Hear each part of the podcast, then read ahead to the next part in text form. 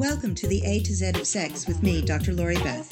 I'm an intimacy coach and psychologist. I created this show to explore the erotic alphabet, to help you learn more about desire and expressing your desires, discover ways to spice up your relationship, and create that sizzling relationship you've always wanted. I do this through solid science, real life stories, and interviews with an exciting variety of sexperts. Listen in weekly as I share key strategies to help you create your ideal sexual life. Make sure you join us to access even more sexual strategies on my blog, A to Z of Sex, access our monthly newsletter with subscriber only offers at www.a to z of www.atozofsex.com. That's A T O Z O F S E X. Welcome to the A to Z of Sex. I'm Dr. Lori Beth, and I am your host. We are working our way through the erotic alphabet, one letter at a time. Just a reminder this podcast deals with adult content, so if you don't have total privacy, you might want to put on your headphones. Today, the letter is O, and O is for orgasm.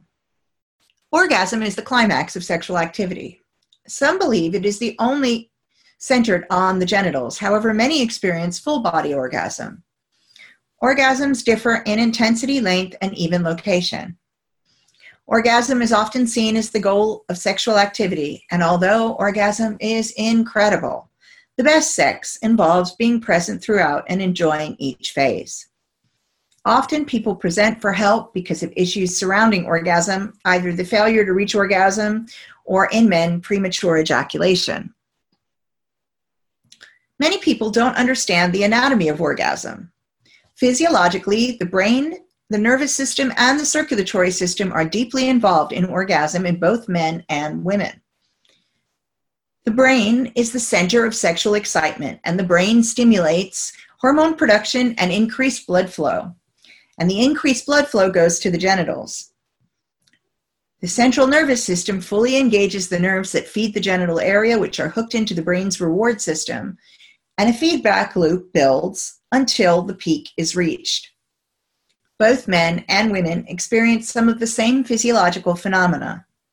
Blood fills the penis, nipples, and lips for men, and for women, the labia, clitoris, nipples, and lips. Both experience rhythmic pulses during orgasm.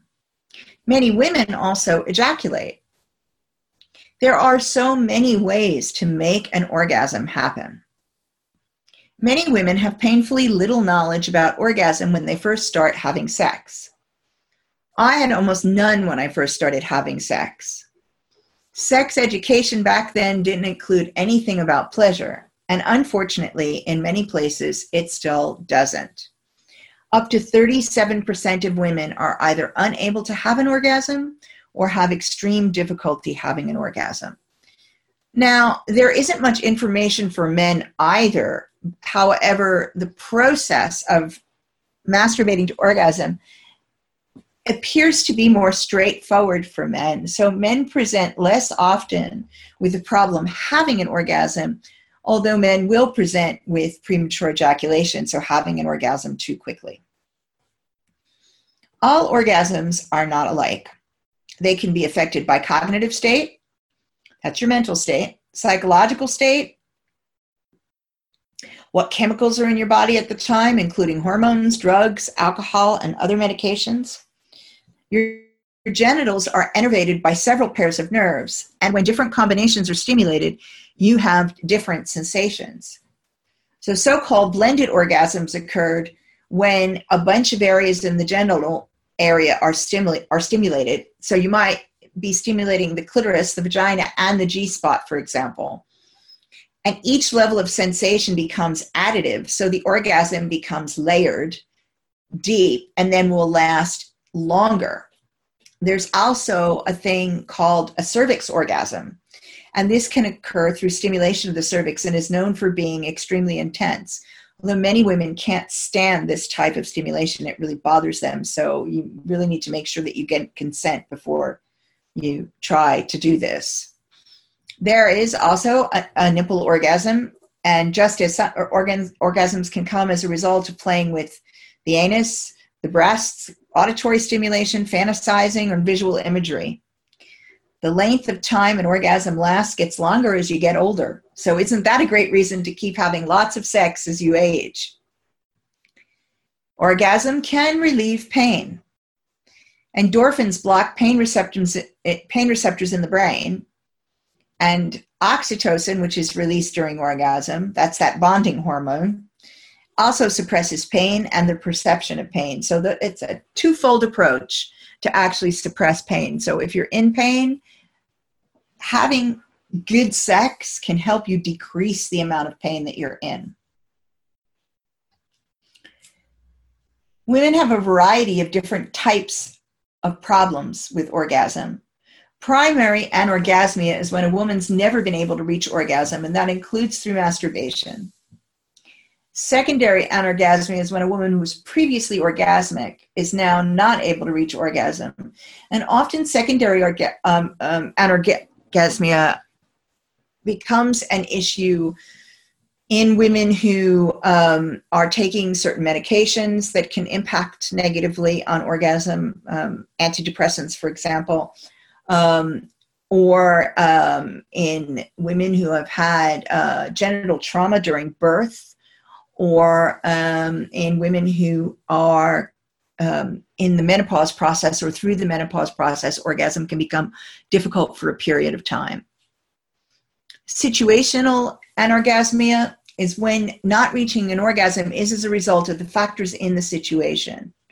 So that might mean um, it was a particularly stressful day at work, or you've got um, a lot on your mind and um, you start to have sex, and for a while you're able to concentrate on it, and then all the things that um, were upsetting you or making you anxious come into your mind and distract you from uh, the sex that you're experiencing, and then an orgasm ends up being out of reach.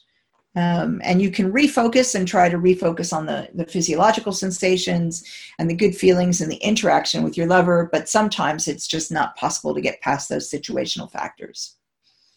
As I said earlier, medications can have a negative effect on the ability to have an orgasm um, and reach an orgasm. Um, some uh, blood pressure medications cause problems in this way.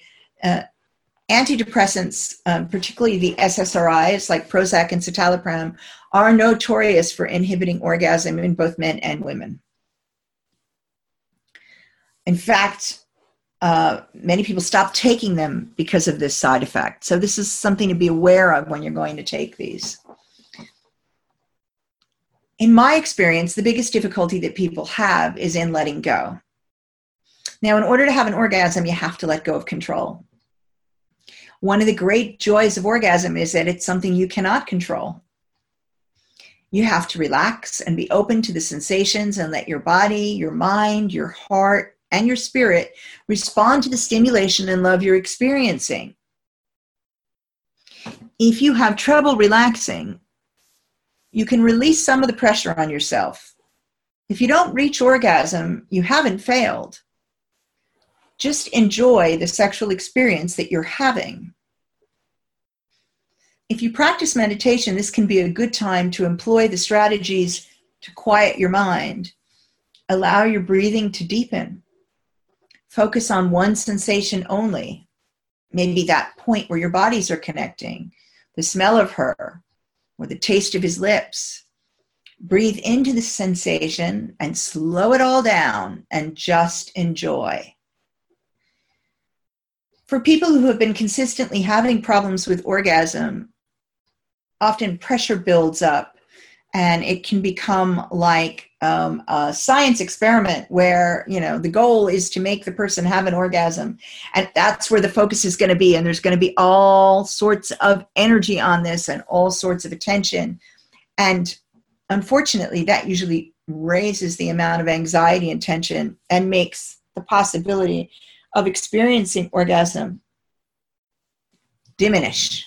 So, in those sorts of situations, what I advise is to let go of that goal. Don't worry about it. It's not what you're trying to do. Start back a few steps. Focus on enjoying each other's bodies. sometimes I even advise people to avoid uh, the genital area and to just spend the time caressing other areas of the body and experiencing all the different sensations that your body can have um, from all sorts of different kinds of loving touches. Kegel exercises do lead to better orgasms. It appears that the stronger your pelvic floor muscles are, the better your orgasms are likely to believe. Now, in certain circumstances, um, having a really strong pelvic floor muscles can be difficult.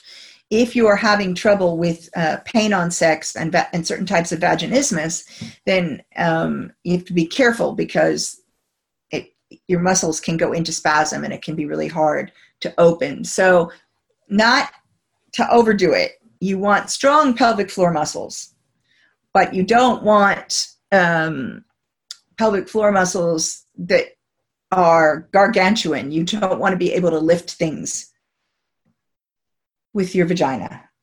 That's not necessary and is likely to actually backfire on you later. It takes an average of about 20 minutes of stimulation for women to reach orgasm. You probably need to hear that again. That's an average of 20 minutes of stimulation. So that means you need to take your time. Now, there are women who reach orgasm much more quickly. It doesn't always take 20 minutes of stimulation to reach orgasm. And remember that stimulation also includes the stimulation of the brain. So if you've been fantasizing for a while, your body's already in motion this process is already in motion. Some women are able to reach orgasm within 30 seconds of self stimulation, but this is incredibly unusual. Um, two to four minutes is actually more common, um, and that is only during masturbation. Orgasms themselves last on average 18 to 22 seconds. So there's 20 minutes of stimulation to get there, and then 18 to 22 seconds of a peak. And then, if you focus correctly, you enter the cycle again. Four pairs of nerves are involved in women's orgasms. These nerves all take information back to the brain and provide differing sensations and types of orgasms. This is one of the reasons why all orgasms don't feel alike if you stimulate all four pairs of nerves, you get the blended orgasm, which is far more intense than an orgasm that is the result of stimulating one pair of nerves. Three of the pair of nerves first transmit information to the spinal cord, which is then sent to the brain. But the vagus nerve transmits straight to the brain. So that means that even women with complete spinal cord bisection can experience orgasm if this pair of nerves is stimulated there are just so many ways for us to get off. Many women ask how often they should be having orgasms and if their current frequency is normal. When I was in my first sexless marriage, I thought that I was the only married woman who was having no sex at all. Even the clients I was seeing reported having sex at least monthly. And when I finally plucked up the courage to talk to a friend, I found out that I was not alone. So, uh, normal frequency is really hard to judge. We do define a sexless marriage as one where uh, sex is happening six or less times per year. Havelock Ellis was a researcher in the early 1900s who spent a lot of time studying sex and sexual behavior. And he did a bunch of research um, about frequency of sex. Of course, he was looking at married couples because then that during the early 1900s that's all they looked at in research um, and he reported these recommendations according to various religious and cultural groups. So he included religious and cultural norms in his recommendations as to what actually looks normal, in quotes.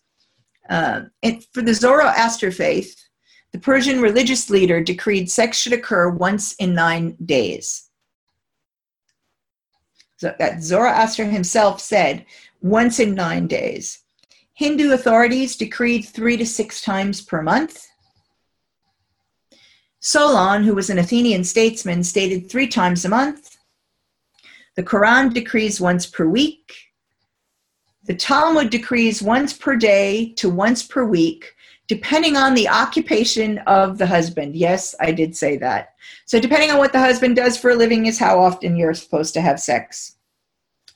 Martin Luther, who was the founder of Protestantism, states that sex should happen in a marriage twice per week.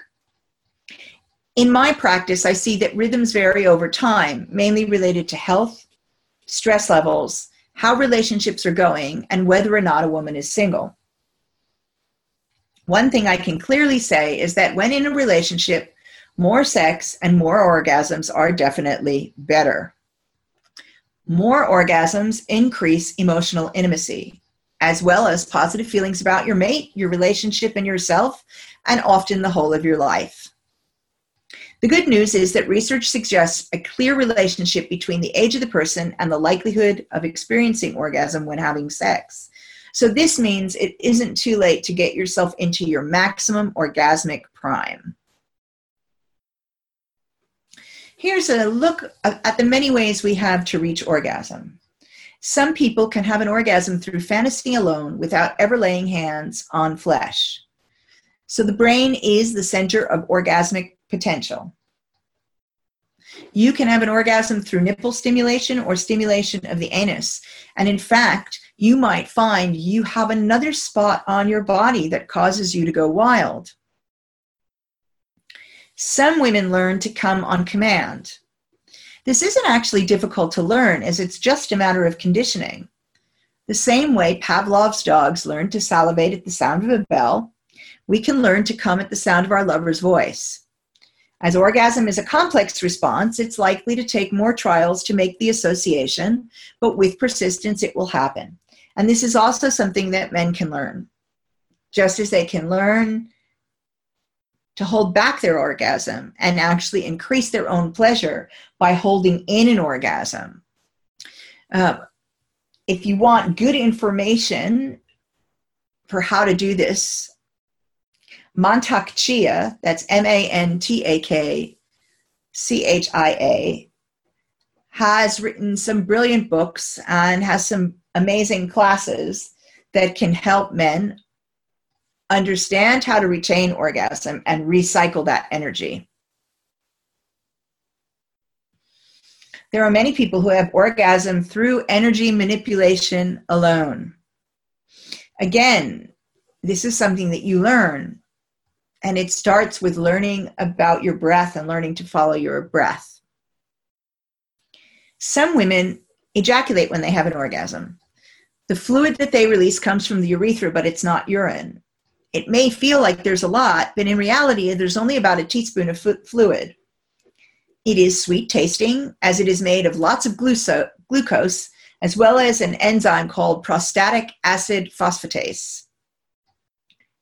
Although it is not universal for women to ejaculate, and we also call this squirting, by the way, it's definitely more common than was previously thought, and it is perfectly normal.